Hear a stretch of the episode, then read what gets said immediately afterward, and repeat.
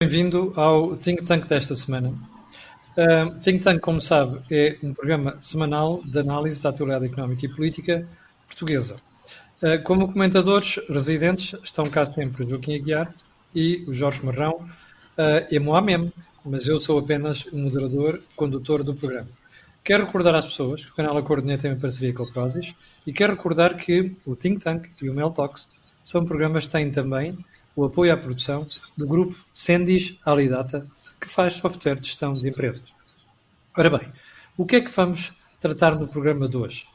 Além de um ou outro aspecto da atualidade, há aqui três questões alinhadas, por acordo com os nossos dois comentadores, que eu vou passar a citar. Em primeiro lugar, uma pergunta. O que é que Portugal devia estar a debater neste momento? Segundo, as saídas da economia e da sociedade no pós-pandemia, a margem de manobra dos próximos governos em Portugal e, finalmente, a oscilação do Partido Socialista entre as suas responsabilidades no país e relativamente à Europa. Jorge, queres começar tu, uma vez que aqui há dois pontos que foste tu que trouxeste, ou vamos para o Joaquim? Para o Joaquim, vamos a isto. Bom, o que Portugal devia estar a debater neste momento é como é que corrige os erros que cometeu no passado, tendo em conta o que é o novo campo de possibilidades que tem à sua frente. Porque esse campo de possibilidades é muito mais reduzido do que era o campo de possibilidades do passado. Ora, se no passado foram cometidos vários erros, e vamos já ver como é que eles se manifestaram na realidade, agora a margem para cometer erros e corrigir os desvios é muito mais pequena. Em concreto, o problema central que a sociedade portuguesa não conseguiu resolver foi como é que se torna competitivo no novo quadro, desde a integração europeia, no novo quadro que é oferecido pela União Europeia. E a prova de que não soube resolver esse problema é que, na ordem de classificação dos países, nós fomos perdendo posição ano após ano. E, apesar dessa evidência, na realidade política interna nada se alterou. Isto é, os debates entre os partidos mantêm-se praticamente na mesma, desde que em 2015 se encerrou o capítulo da intervenção externa da Troika e se escondeu o que eram as indicações desse período pelo mecanismo ou pela proposta das reversões. Isto é, afinal, íamos voltar à situação anterior à intervenção externa da Troika. Ora bom, isso foi uma ilusão não só perigosa porque escondeu os problemas, como ainda por cima uma ilusão muito cara, porque a consequência aparece na sempre crescente verba da dívida que ia sendo acumulada. Isto é, não só não resolvemos os problemas do presente, como estávamos a atirá-los para o futuro.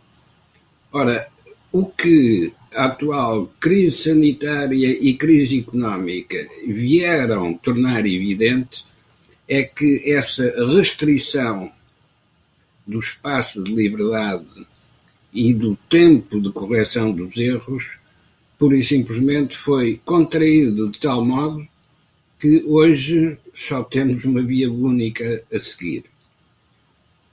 Mas estava sem som por causa da tosse, peço desculpa às pessoas e peço desculpa a vocês também.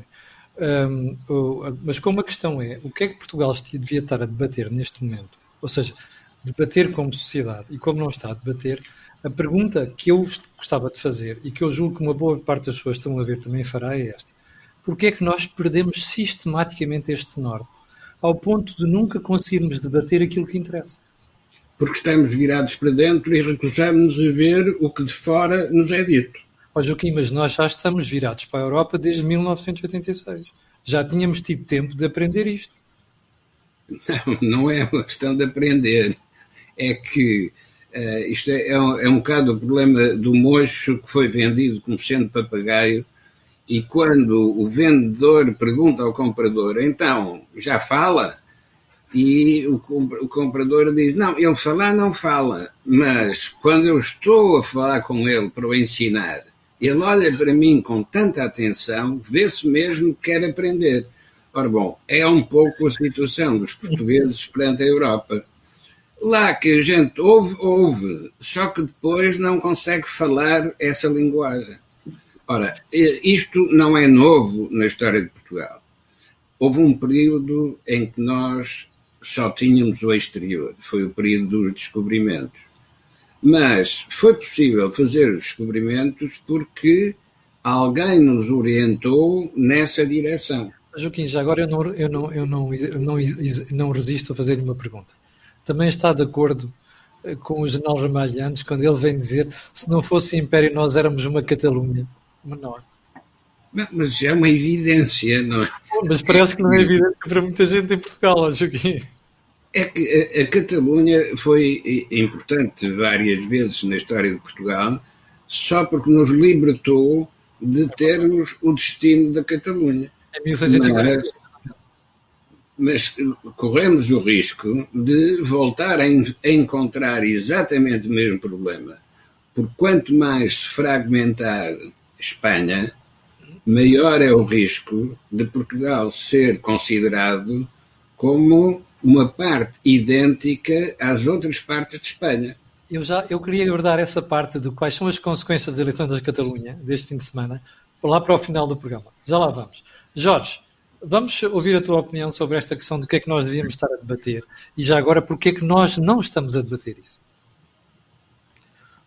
Bom, em primeiro lugar queria desejar um bom dia de carnaval às pessoas que estão confinadas. Isto é um carnaval especial e apelando ao dia do carnaval pensei para comigo que me iria desmascarar de esquerdista.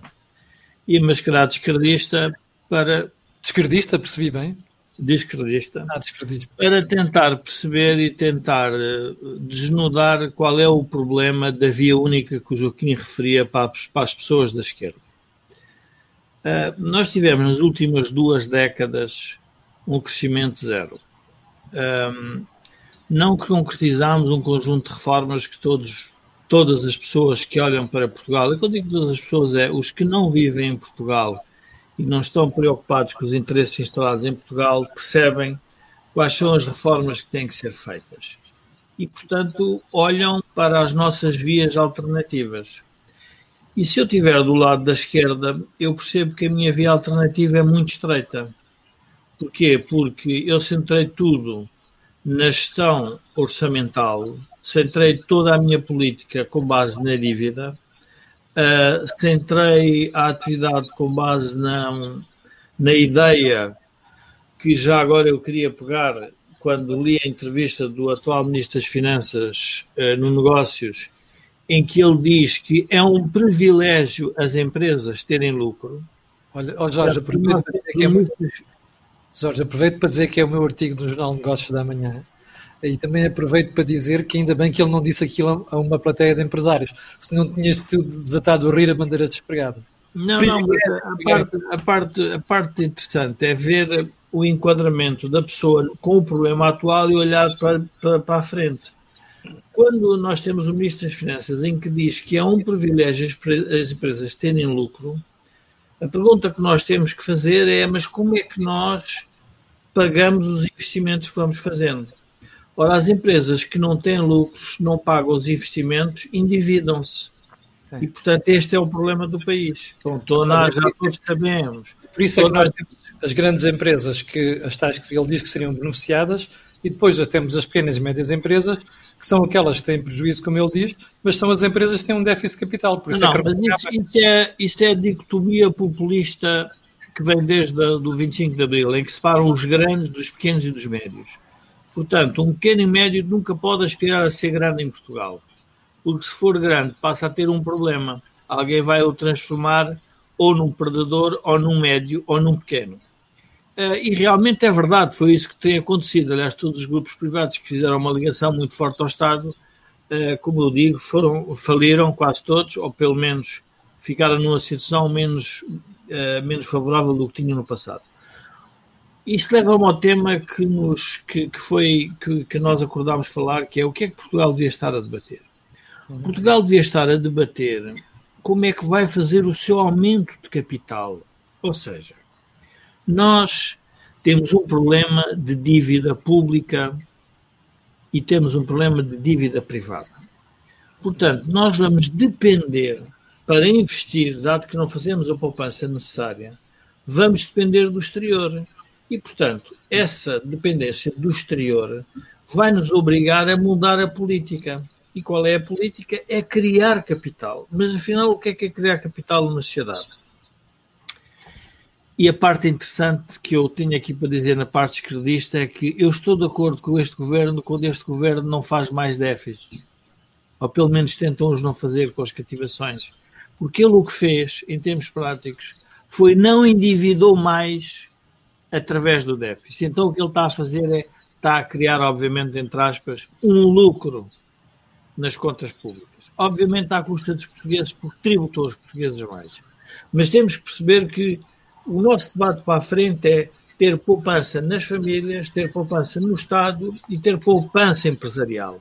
Poupança empresarial, em linguagem de economistas, chamam-se lucros. E não tínhamos receio de dizer isso. Poupança das famílias, toda a gente sabe o que é que isso é. Do rendimento que recebem ao final do mês, não o gastam em consumo. E poupança do Estado é muito simples, é não ter déficit. E, portanto, da conjugação destas três poupanças, o país poderia, daqui a algum tempo, começar a ter uma perspectiva muito mais favorável para encontrar um novo caminho. E qual é esse novo caminho? É um caminho de autossustentabilidade. Já que falámos da história, nós temos grandes períodos da história de Portugal em que Portugal teve dimensão, tinha posições ultramarinas, tivemos o Brasil, tivemos a Índia e agora olhamos para a Europa da mesma forma. Ora, o debate de Portugal não é olhar para a mesma forma como olhamos para a Índia, para o Brasil e para as colónias, que é um país de potência extrativa. Nós estamos a querer extrair o dinheiro da Europa, em vez de estamos a querer reproduzir o mercado no mercado na Europa. Ganhar a competição na Europa, isso é que é fantástico. Isso seria o ideal. Agora, esse é o debate que nós íamos fazer. Não sei se já repararam que o plano Costa e Silva desapareceu. Não, mas voltou agora, Jorge. Voltou agora porque Bruxelas obrigou o país a pronunciar sobre o plano. Pronto.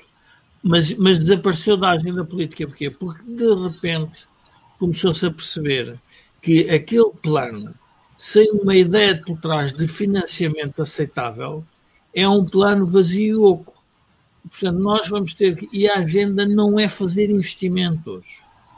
A agenda é fazer os investimentos, mas é preciso criar as condições para que esses investimentos sejam atraídos em Portugal, quer para estrangeiros, quer para portugueses. Essa que é a nossa agenda. E tu achas que isso não vai acontecer? Não, enquanto o PS estiver refém da extrema-esquerda, vai ser uma impossibilidade, porque o que nós temos assistido é uma espécie de quadratura do círculo. E isso não vai ser possível, porque a agenda tem que ser concentrada numa ideia de que o país só safa desta crise pós-pandémica se dedicar efetivamente ao crescimento económico. E o crescimento económico, como é óbvio, todos nós sabemos isso, vai depender do investimento que for feito. Agora, pegando nesta questão do plano de recuperação e resiliência, o plano vai servir para quem, em sua opinião? Joaquim, a pergunta é para si. Oh Camilo, o plano vai servir para não discutirmos o plano que devíamos estar a discutir. Isto é, o plano vindo os dinheiros da Europa, vai servir para tapar os buracos que foram abertos durante a gestão desta crise.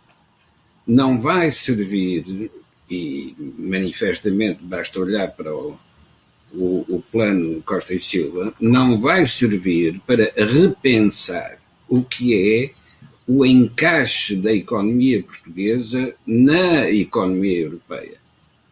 Talvez a Catalunha nos sirva de exemplo. Eu já percebi que o que quer ir para a Catalunha, vamos deixar então trazê-lo do final do programa. Mas talvez sirva de exemplo para aquilo que tem de ser feito.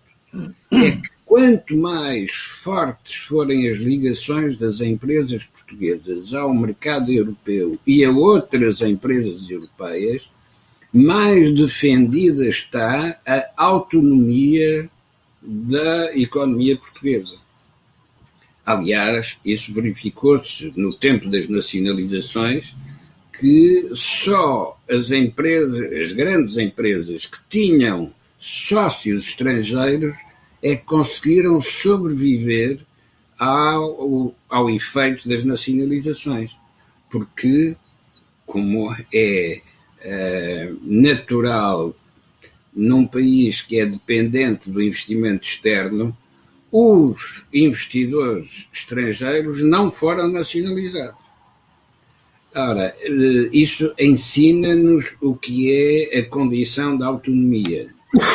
Quanto maior for a ligação aos mercados europeus, maior é a autonomia das empresas portuguesas. Autonomia não é soberanismo nem é independência. Autonomia é a capacidade para tomar decisões sem estar dependente do poder político nacional. E essa autonomia só se conquista desde que haja posições nos mercados europeus. De que modo é que se estabelecem essas posições? Por articulação de setores. Nem todos se podem internacionalizar ao mesmo tempo, mas há atividades desenvolvidas no mercado interno português que podem ter a participação e a participação de capital vindo de fora. Portanto, não é necessariamente criar filiais de empresas no exterior, mas é pôr as empresas portuguesas abertas à cooperação de capital vindo da Europa. Se fosse para isso que os fundos europeus servissem, seria muito eficaz e útil. O problema é que os fundos europeus vão ser distribuídos e administrados pelo poder político nacional e, portanto, vão reconduzir, o poder político nacional vai reconduzir esses meios financeiros àquilo que é a política tradicional. E a política tradicional em Portugal é uma política distributiva. Agora que só temos dívida, é evidente que a política distributiva está prejudicada. Mas logo que entrem os fundos europeus, vamos voltar a ter política distributiva. Isto não tem nada a ver com a criação de redes de empresas para o mercado europeu. É, mais uma vez, a repetição do distributivismo que domina a política portuguesa desde 1974. É por isso que é por isso que me faz impressão o vosso otimismo quando vocês dizem que a situação que está a criar vai mostrar a Portugal qual é o caminho. Eu acho que não vai mostrar nada. Não mostrou nas crises anteriores, porque é que vai mostrar nesta? Oh Camila, há uma diferença fundamental entre o que foi o passado e o que é agora. Essa diferença fundamental é a destruição provocada pela crise sanitária. Porque nós ainda não interiorizamos o que é que vai acontecer aos balanços de todas as empresas, incluindo ao setor bancário. E, portanto, vamos ficar de tal modo constrangidos pelas consequências desse desastre económico, que não vai haver possibilidade de discutir vias alternativas. Há, de facto, só uma linha a seguir, e essa linha é integração europeia. Sem a integração europeia, e agora lá volta à Catalunha, sem a integração europeia nós estamos condenados a uma mera integração ibérica e faremos aquilo que Madrid conseguir negociar com as suas disputas internas, onde passará a incluir Portugal. E então, nessa altura, nós perdemos aquilo que é o nosso principal trunfo em termos europeus, é sermos um mercado com gestão própria, com condução interna. Oh, Joaquim, mas agora a pergunta é para si e para o Jorge. É que vai haver pessoas que vão dizer que é exatamente o contrário. Ou seja, como Madrid está muito preocupada e incomodada a lamber as suas feridas, nós podemos ter uma repetição do que sucedeu durante o movimento de reunificação de Espanha.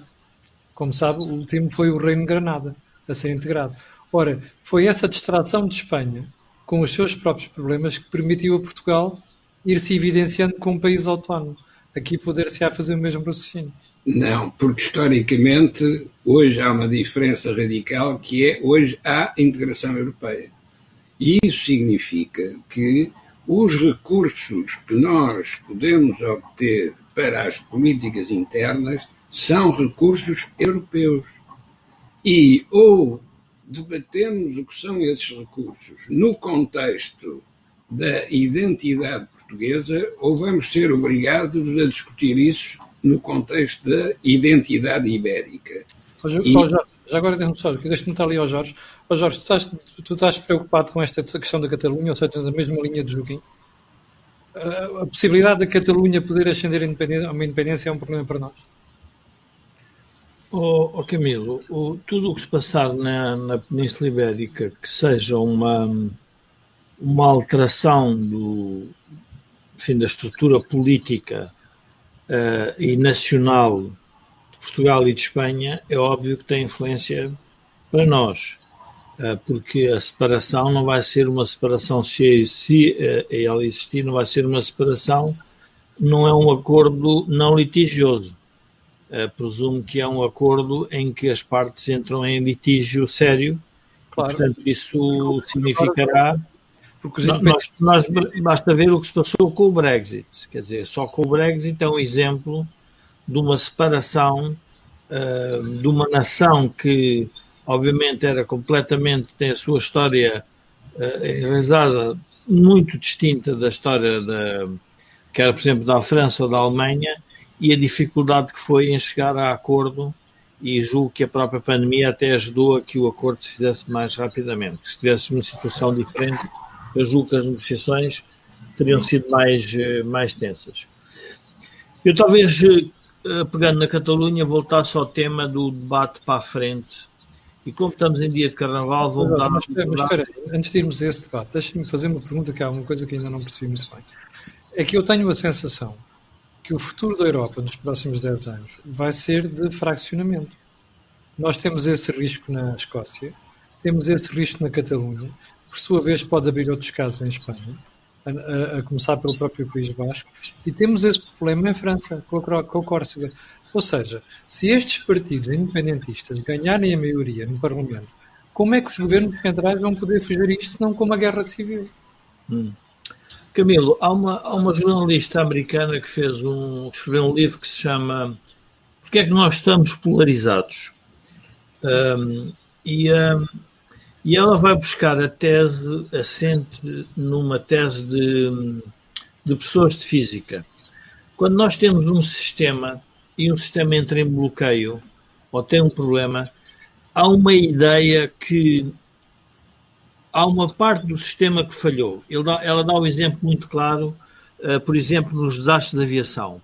Nos desastres de aviação, a grande investigação que é feita é saber qual foi a componente que falhou para ajustar o sistema. Mas também os físicos dizem outra coisa.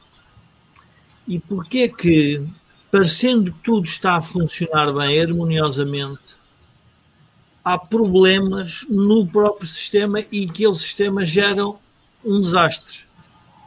Ele diz, esse é o mais difícil de detectar. Ora, o maior desastre para a Europa é entrar na via nacionalista, julgando que a autonomia é a solução de todos os problemas. Porquê? Porque estão a fazer exatamente ao contrário. É, para resolver um problema sistémico, estão a arranjar uma narrativa pessoal.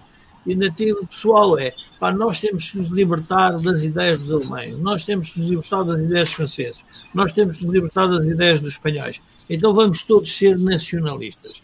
É óbvio que o regresso ao nacionalismo e à identidade nacional, no momento de crise, eu diria crise económica, crise até da própria segurança, faz sentido, mas quando nós pensamos numa perspectiva longo prazo económica, o que verificamos é que é exatamente o oposto que íamos estar a fazer, que é como é que nós nos integramos cada vez mais e de forma diferente. Eu, por isso é que eu ia te dizer o seguinte, imaginando que estamos no Carnaval e que eu posso dizer mais disparados porque me posso mascarar, vamos admitir que alguém propunha a anexação de Portugal à Alemanha. Se estivéssemos a falar num contexto de bilateralismo, estávamos na Europa e dizíamos, bom, se a Alemanha nos pagar a dívida, nós deixamos uma anexação e deixamos... O que é que aconteceria? O que aconteceria era que nós teríamos que começar a ter um modo de funcionamento de acordo com as regras alemãs. Ora, a dificuldade da Europa é manter o Estado-nação e todos termos uma coerência estratégica dentro da Europa para enfrentar o que temos para frente, que são o quê? Os Estados Unidos e a China, que obviamente estão numa luta sobre o domínio mundial. E, portanto, nós não podemos ficar fora deste debate. E para ficar fora desse debate significa que o país tem que ter opções estratégicas muito distintas. Quando eu digo o debate para a frente, não é uma opção estratégica de sacar fundos à Europa. Ou saber sacar enganando a Europa. Diz, não, nós estamos a enganar a nós mesmos. Isto é a mesma coisa que o filho que é estroina está constantemente a pedir ao pai, dizendo ao pai que vai tirar um curso, vai investir na sua formação, vai fazer isto, vai fazer aquilo, não faz nada disso e ele julga que está a enganar o pai. Não, no limite ele está-se a enganar a ele mesmo. O pai até tinha recursos para lhe dar e não se enganou. Disse, bom, ele não tem alternativa e, portanto, há aqui uma ideia que é errada, que é o nacionalismo resolve o problema do consenso da nação sobre o que há para resolver. Isso é uma verdade. Mas não resolve o nosso problema económico. Porque nós precisamos da dimensão euro, nós precisamos da dimensão mercado europeu, nós precisamos da dimensão das diretivas europeias que regulam. Um exemplo acabado disto, porque é que a Europa, neste momento, a vacinação passou a ser um tema muito sério na Europa?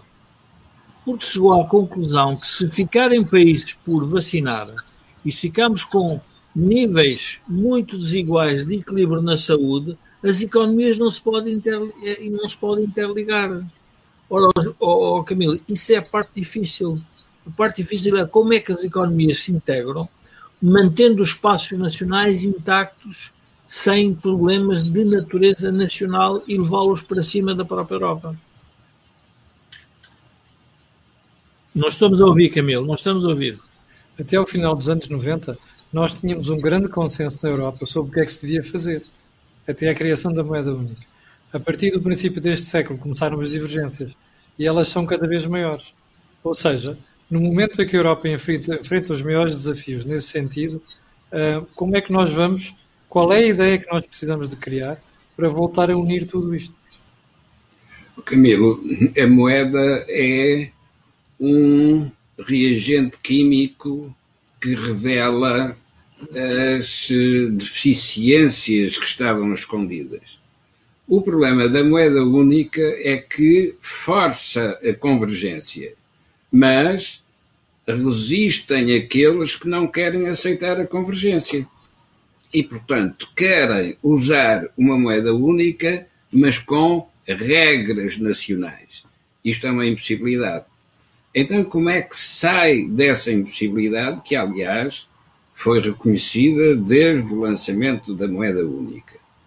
só se sai desta contradição entre regras nacionais e moeda comum com um desastre que obrigue a usar a moeda comum, isto é, é para resolver uma dificuldade que a moeda comum se vai reforçar como o gerador das políticas necessárias de convergência. Mas não é isso que está a acontecer? Não é por... Como? Não é isso que está a acontecer neste momento? Não, porque continuam as resistências. Vamos olhar para o caso italiano. Se nós não tivéssemos o BCE e o que o BCE está a fazer, já isto tinha arrebentado tudo. É nesse sentido que eu pergunto se já não está a ser feito.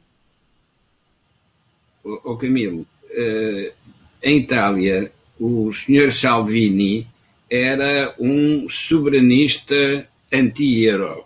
Já lhe passou, Joaquim. Queria voltar às paridades das moedas nacionais e considerava que a estagnação da economia italiana era uma consequência de um euro sobrevalorizado que reduzia a competitividade da economia italiana. Hoje, o Sr. Salvini é um apoiante do governo Mario Draghi, só por força da necessidade, porque ele não veio pedir desculpa daquilo que eram as suas concepções anteriores. Não, ele agora o que diz é, para termos acesso aos fundos europeus do plano de reconstrução, é necessário que haja um governo chefiado pelo Mário Draghi. E o que é que o Mário Draghi está a fazer? Está a ensaiar em Itália aquilo que serão as políticas de convergência que outros países poderão aceitar e traduzir nas suas realidades nacionais. É pelas dificuldades que se constrói a União. Não é por uma negociação política que se constrói a União. É pelas dificuldades económicas que a seguir aparece a forma política correspondente a essas necessidades económicas. Quem é que está no centro do poder nesta altura? Não são os generais, não é o poder militar, é o poder do Banco Central Europeu, porque é no Banco Central Europeu que estão acumuladas todas as vulnerabilidades nacionais. Se não existisse Banco Central Europeu, então não seria possível manter as taxas de juros tão baixas como estão e as dívidas nacionais tornavam-se insustentáveis. Portanto, nós estamos a avançar nas bordas de um abismo. Podemos, evidentemente, dar um passo em falso e todos cairmos, ao mesmo tempo, alguns arrastados por outros, cairmos no abismo. Mas é por essa linha de necessidade que tem de se avançar. Quando eu digo que essa linha é única, não é no sentido de ser uma língua comum como o esperanto. Não, é uma linha única porque as condições de resolução dos problemas económicos são idênticas em todos os pontos da moeda única. Quem usa a moeda única tem que seguir estas mesmas linhas de orientação. É por vontade política? Não, é por necessidade económica. De onde vem a necessidade económica? Foi agravada com a crise sanitária. Porque esta crise sanitária que destrói os balanços das empresas só pode encontrar resposta, não é através dos fundos comunitários, que não entram diretamente nos balanços das empresas, mas é por ações estratégicas comuns que deem conteúdo ao mercado único europeu. E por isso é que a saída do Brexit tem tanta importância, porque sai a Inglaterra, mas não sai Irlanda e não vai sair Escócia. e isso vai pôr em risco a unidade do Reino Unido. Porquê é que põe em risco a unidade do Reino Unido? Porque cada uma das partes que integram o Reino Unido tem problemas distintos para resolver e algumas das partes, Irlanda e Escócia, preferem a orientação europeia do que a orientação de Londres. Mas isso é mau, Joaquim? Não, é inevitável. Está bem, mas isso eu percebo. Mas a pergunta é se é mau. Não é mau porque faz parte, contribui para que se encontre a solução.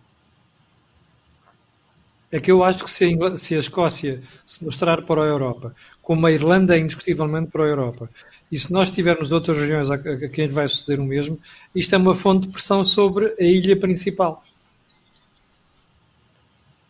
Não é só uma fonte de pressão, é sobretudo uma fonte de orientação, porque mostra aquilo que não se pode fazer. Aí podemos escolher os termos, mas é exatamente isso aí.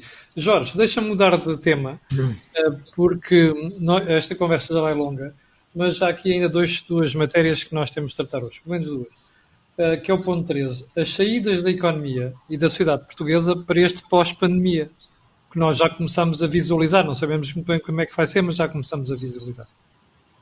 O que é que tens a dizer sobre isso? Camilo, eu julgo que nós devemos descodificar um conjunto de políticas públicas que estão a ser seguidas e que revelam o desastre que para aí vem. O governo e os governos em geral, a nível europeu também o fizeram, portanto o governo português aí não foi pioneiro, fizeram um layoff que no fundo é um desemprego pago pelo Estado. É um desemprego pago pelo Estado na esfera da empresa e com a empresa a perder algum capital porque depende ou não se tem que pagar na totalidade o salário ao trabalhador e o Estado financiar uma outra parte.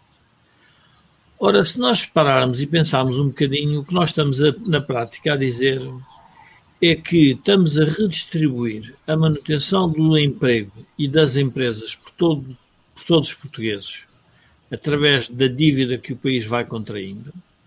E, portanto, essa dívida qual é? É os custos que aumentam na segurança social e que mais tarde ou mais cedo não estão ainda a ser cobertos por impostos, porque os impostos já estão a um nível tal forma elevado que dificilmente alguém teria coragem de os aumentar sob pena ainda de criar um efeito mais perverso à economia, que era uma contração, que é exatamente aquilo que nós não pretendemos. E, portanto, o que nós vemos pela frente é, quando chegamos ao fim do processo, temos as empresas com muito menos capital, temos o país mais endividado e temos, quer o setor bancário, quer o setor que está ligado a essas empresas que foram alimentadas pelo Estado, mais expostos a esse novo risco que não tinham no passado, que foi um risco originado pelo Estado, porque se deu que a economia fechava. E, portanto, essa não é uma discussão do Think Tank, mas é importante percebermos que, no fim da linha, nós vamos encontrar uma sociedade em termos de economia com empresas muito mais debilitadas e mais devastadas. Há pouco um espectador dizia que eu que estava a ser um pouco... Não sei bem qual era a expressão, porque tinha falado nos lucros, mas depois havia os lucros que saíam das empresas e iam para a mão dos empresários. Eu quero lembrar a essa pessoa que, quando os lucros vão para as mãos dos empresários, é exatamente a mesma coisa quando o juro vai para as mãos do depositante de um banco. Está a remunerar a poupança passada que alguém fez. Ou ele fez essa poupança, ou alguém fez por ele. Pode ter adquirido por herança, pode não ser por herança, pode ter sido por sua construção. E, portanto, as pessoas têm que aceitar que a decisão dentro de uma empresa entre distribuir lucros, pagar à banca, ou distribuir mais aos trabalhadores, ou baixar os preços, é uma decisão todos os dias que os empresários têm que tomar. E essas decisões é que decidem se a longo prazo eles têm sucesso ou não. Agora, a partir do momento em que nós temos a ideia que é no Estado que está a decisão micro aceitável, o resultado que nós temos assistido em Portugal é desastroso. Cada vez que o Estado intervém e que faz uma regulação direta, diretamente no setor, sem pôr os empresários em concorrência, em geral acaba com os portugueses a pagar mais para essa empresa. Portanto, eu só queria tentar esclarecer a pessoa que quando nós falamos em lucros, quer dizer é o excedente que a empresa tem para pagar dívida ou para remunerar o seu capital. Ou para investir, Jorge. Ou para investir. Sim, mas quando eu digo para investir tem os fundos necessários para fazer investimento, não precisa de ir à banca para fazer o investimento. Sim. Portanto, isso fica resolvido. Portanto, o que eu queria dizer é... E já agora, pegando na ideia do Joaquim, pondo em perspectiva a Europa. A América trouxe o discurso para a ordem mundial que era ser uma América de novo grande, que na prática era um retrocesso da América ou um regresso da América às suas fronteiras e trazer um conjunto de atividades para dentro da América para que protegesse o povo americano. Ora, isto é uma ideia nacionalista, não é uma ideia globalista ou de globalização. A Europa vai ter que se questionar como é que vai enfrentar quer uma América que pode se manter fechada ou abrir mais, quer uma China que também ela própria se está a fechar e está a crescer à volta do consumo interno. Porquê? Porque quer a América quer comprar menos, quer a Europa não tem capacidade de comprar menos. E, portanto, o debate não é um debate tão simples como parece. Ora, quando nós olhamos para este panorama de uma América com esta dimensão a fazer isto e uma China com uma dimensão crescente a fazer exatamente o mesmo, é muito provável que os setores nacionalistas tenham mais preponderância. Mas o mais grave é que a Europa não é uma federação, nem é uma nação como a China. A Europa é uma coleção de Estados-nação. E, portanto, a construção que nós estamos a fazer é uma construção artificial fantástica, porque está a ser feita sem guerra. Porque se chegar à conclusão, se a Alemanha ou a França chegassem à conclusão para manter a sua estrutura, devido à sua estrutura de sociedade, os seus valores, precisavam da Europa como um todo, então iríamos pensar como pensaram os que quiseram dominar a Europa pela força. Sim. Carlos V ou Hitler, que foi, nós vamos ter que tomar conta da Europa, porque é através da Europa que nós vamos impor a nossos valores. Ora, o que nós estamos a fazer é uma coisa muito mais, eu diria, não é mais romântico, é muito mais bonito, porque é sem guerra, sentarmos à mesa e discutir como é que podemos manter as diferenças do Estado-nação e, ao mesmo tempo, estarmos integrados numa União Europeia. Eu há pouco, quando dizia que a Grã-Bretanha estava fora da Europa, estava-me a referir a Grã-Bretanha fora da União Europeia, não da Europa, porque a Grã-Bretanha faz parte da história da Europa. É parte integrante, foi ela que fez a história da Europa. Há coisas que nós não podemos admitir. Deixa-me só explicar aí ao Vítor Guerra, que acaba de escrever o seguinte. Eu vou pôr o comentário dele, que é para as pessoas perceberem. Merkel conseguiu o que Hitler nem sonhava.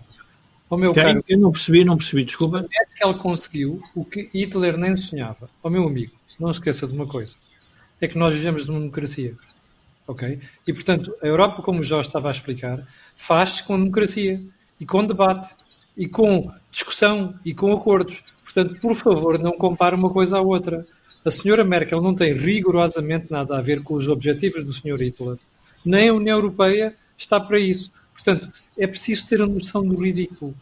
Podes continuar, Jorge. Desculpa. Não, e já agora para que o espectador tenha a noção que é perigoso fazer esse tipo de comparações. Exatamente. Se nós olharmos para o Parlamento Europeu, uma construção do Parlamento Europeu em que se divide entre os partidos mais nacionalistas e os partidos mais europeístas, nós começamos a ter um impasse dentro da própria Europa para evoluir.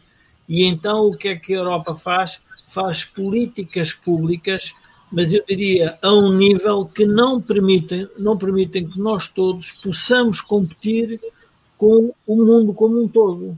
E, portanto, esta vai ser a dificuldade, é não deixar que os partidos nacionalistas, de raiz nacionalista, e não é nacionalista no sentido da cultura dos valores, é no sentido do nacionalismo económico, de fechar-se, de não querer a imigração da competência, de não querer o capital mais competente, de não querer que os mercados sejam abertos. Esse nacionalismo económico é altamente perverso para aquilo que a Europa quer construir. E, portanto, a dificuldade para nós europeus, portugueses europeus, que somos ao mesmo tempo, é como é que nós mantemos a nossa Portugalidade, a nossa identidade, a nossa maneira de olhar para o mundo, a nossa maneira de ver as coisas e nos comportarmos, mas ao mesmo tempo avançarmos no sentido que nos interessa. E aí vem um tema para cima da mesa, que é a questão que tu querias pôr dos heróis nacionais. É muito importante perceber. Então, para perceber. E aqui no âmbito do programa, um dos temas que eu queria debater era porque é que nós, como sociedade, elegemos certos heróis e quando eles morrem, contamos as coisas mais incríveis deles e depois há outros que ficam no esquecimento. Sim. Eu estou a falar do Marcelino da Mata. Mas atenção, esta conversa não tem nada a ver com analisar o que é que o Marcelino da Mata andou a fazer, deixou de fazer. A questão não é essa. A questão é, nós temos pessoas importantes em Portugal, inclusive pessoas no poder, que se esquecem completamente de certas pessoas que serviram a pátria, mas depois, em outros casos, por questões ideológicas, sobretudo ideológicas viradas à esquerda, quando morrem parece que são uns santinhos. Pronto, Jorge, podes continuar. Eu podia fazer comparações tapafúrdias do tipo, quem é que enterrou mais a nação? Quem tomou decisões sobre finanças públicas erradas ou quem decidiu que nós deveríamos continuar a manter o império para termos o nível de vida que tínhamos no passado? Não vou fazer esse tipo de comparação porque isso entra num debate estranho. O que eu quero dizer é o seguinte. Os conservadores têm razão numa matéria, que é: nós temos que respeitar as instituições que nos trouxeram até aqui. O mundo não se faz por eu esquecer o meu passado. Eu não posso apagar o meu passado e dizer o meu passado está todo errado. Por onde eu quero chegar, não devia ter passado por aquilo. Essas pessoas, nós o único que temos de dizer é: então digam-nos a nós o que é que nós devemos fazer hoje, que é para depois eles não serem os conservadores do futuro. Que é o que está a acontecer hoje com a esquerda. A esquerda está a ser conservadora de um passado que sabe que deu errado, e eu diria, se deu errado, até posso dizer antipatriótico, porque não melhorou a pátria, mas ao mesmo tempo tem que reconhecer que tem que progredir, temos que ir atrás. O Joaquim há pouco falava na via única, e portanto a via única é sempre perigosa porque nós depois não podemos escapar ao erro, temos escolhido mal a via única. Mas a via única é provavelmente diferente da via que nós escolhemos nos últimos 20 anos. Então, nós temos que fazer esse movimento, agradecer aquilo que foi feito bom, e criticar, mas não podemos enterrar o passado, porque isso, quando as sociedades entram numa fase de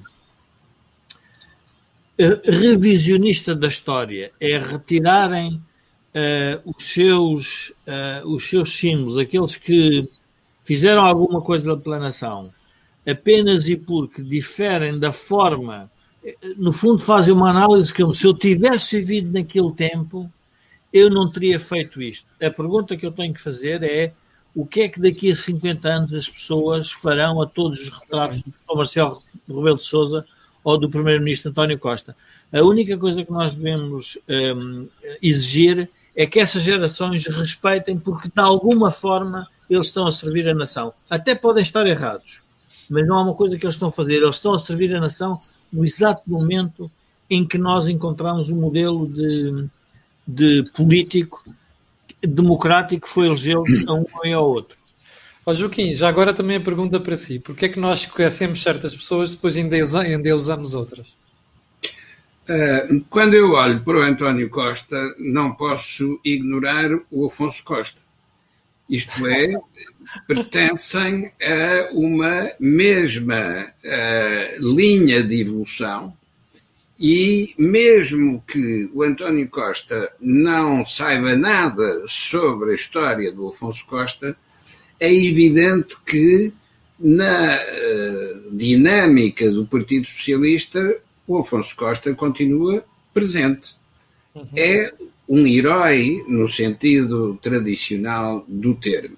Agora, o que interessa é, analisando o que aconteceu ao Afonso Costa, pergunta-se, será que vai acontecer o mesmo ao António Costa?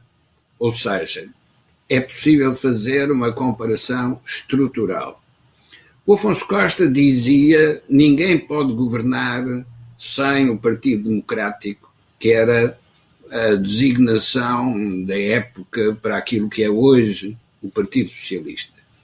E esse foi o erro que ele cometeu, porque ao concentrar a direção política num único partido, acabou por ficar preso às dificuldades que não conseguia resolver, uma dos quais era a dívida pública.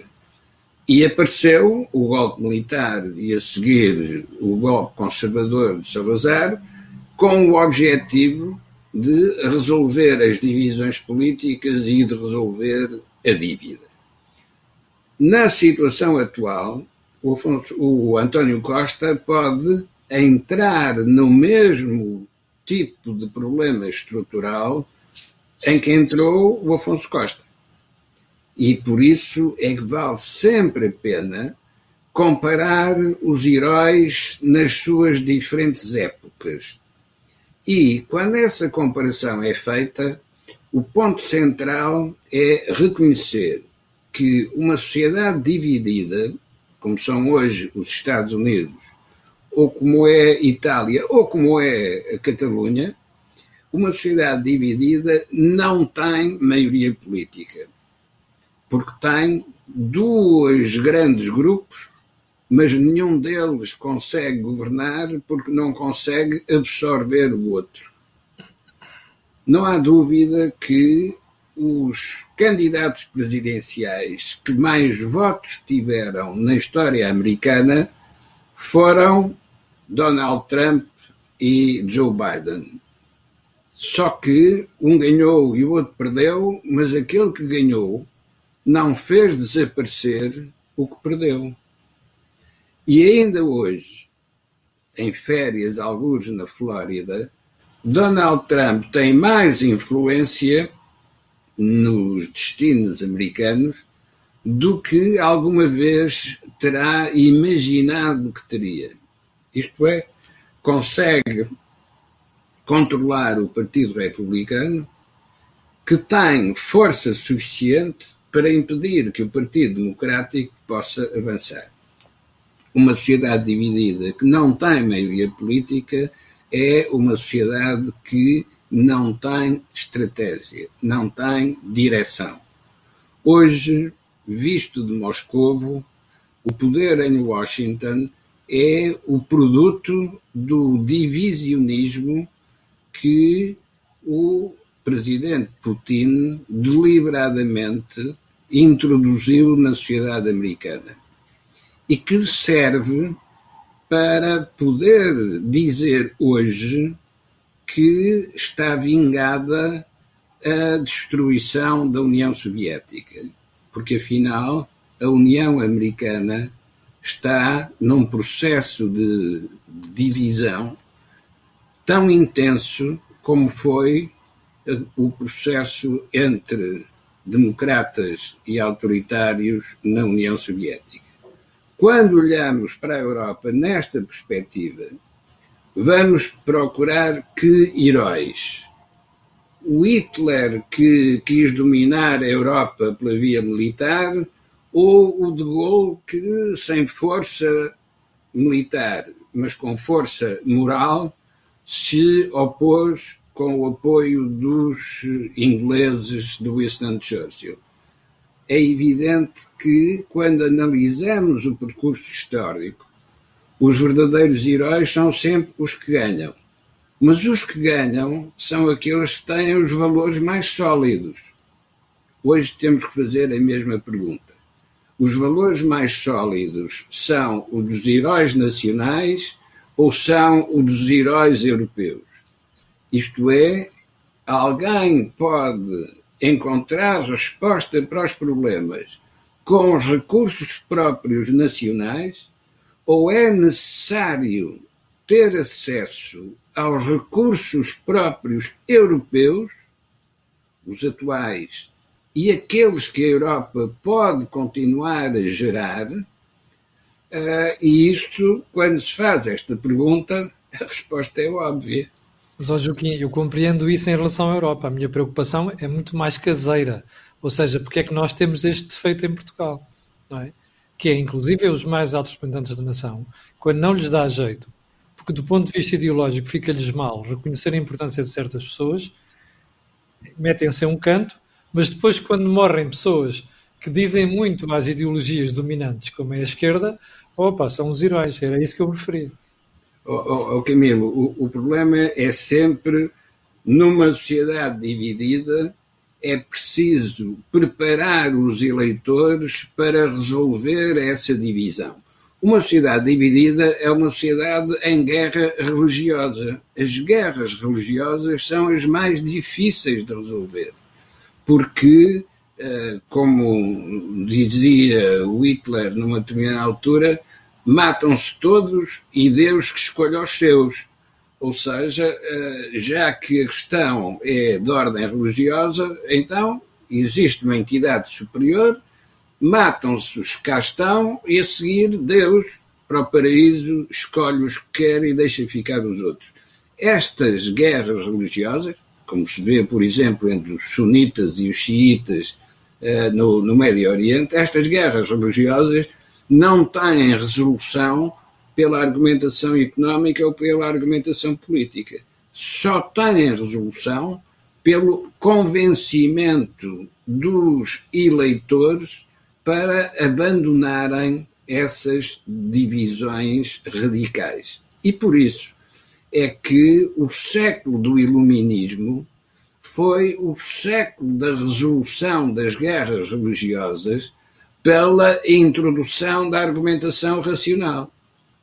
Ora, nós hoje temos sociedades divididas não por razões religiosas, mas por razões ideológicas que são o mais próximo que existe das razões religiosas. Só que não há um Deus nas ideologias. Há os convencimentos que as pessoas foram formando sobre como interpretar a evolução do mundo. No caso da história da Europa, a União Europeia é o resultado das guerras europeias para evitar as guerras europeias. Guerras religiosas, guerras militares de conquista. E hoje o desafio é como é que se faz uma estrutura que seja de interesses plurais organizados por instituições próprias. Uma delas é o Banco Central Europeu, é a mais óbvia neste momento. Atenção ao tempo, Joaquim, estamos mesmo em cima do ar. Pode terminar a ideia. Não, o terminar é isto, a própria evolução mostra o que é que deve ser defendido hoje para podermos beneficiar dos erros do passado. Agora, se o que queremos é dizer que no passado não houve erros, aí então caímos justamente nessas divisões radicais que são de ordem religiosa, não têm argumentação. Atenção, ponto central. Porque é que a Itália evolui para ir buscar o que foi chefe do Banco Central Europeu para conseguir resolver um impasse político na Itália? Não é por acaso que se dão estas conversões dos nacionalistas aos europeístas. O senhor Salvini, como aliás já tinha acontecido com o senhor Berlusconi, são provavelmente os melhores exemplos do que significa a evidência dos factos para fazer mudar as ideologias. No caso português, o que é que nós temos? De facto, continuamos a ter o discurso repetido em várias formações partidárias, como se não tivesse havido nenhum erro cometido por eles no passado. Ora, isto é sinal de que não estão a preparar as saídas do futuro, estão a continuar no cemitério do Prado do Repouso ou no cemitério dos Prazeres, que são dois nomes particularmente interessantes para cemitérios. Só portugueses é que conseguiu inventar uma coisa destas. Muito bem. Bom, chegamos ao final do programa desta semana. Há aqui 2 ou 3 comentários que eu gostava de fazer. Em primeiro lugar, quem me perguntou, e isto não tem nada de pessoal e eu vou explicar porquê, que eu perdi peso e que afinal estava com o ar cansado e não sei quanto. Eu já expliquei aqui em direto. Eu tive o azar de apanhar Covid. E, portanto, essa perda de peso que estão a falar, este problema de voz tem a ver com isto. E já agora, porque é que eu estou a contar isto? Atenção, isto não é nenhuma brincadeira. É uma doença complicada quando nos pega mal, que foi o meu caso. Felizmente não chegou ao extremo como aconteceu com certas pessoas. Mas isto é uma brincadeira. Quando pega mal, tem consequências sérias para nós, para a saúde. Portanto, se puder, evite isto. Há situações, como um espectador dizia há bocadinho, você descuidou-se? Não. Meu filho trouxe da escola. Pronto. É muito fácil. Isto é tão fácil quanto isto. Portanto, a única coisa que eu posso pedir às pessoas é terem cuidado, porque para não terem que passar por aquilo que eu e já milhares de portugueses, infelizmente, passamos. Segundo ponto, que tem a ver com esta história dos heróis. Eu não sou ingrato. Poucas figuras nos fizeram chegar aqui em 900 anos de história. E como eu não devo nada a ninguém, nem à esquerda, nem à direita, e como eu não devo favores a ninguém, e não tenho medo, eu vou continuar a dizer aqui. Eu tenho um lado, que é o lado do respeito por quem criou as instituições e o país que nós temos hoje em dia. E, portanto, hei de homenagear o Marcelino da Mata, como hei de homenagear outros heróis que Portugal teve. E, portanto, isto fica aqui, porque eu não tenho qualquer problema num concurso de misses, não estou preocupado se alguém vai votar em mim ou não. Isto não é uma questão de votação, é uma questão de convicções e de respeito pelo país e pelas instituições.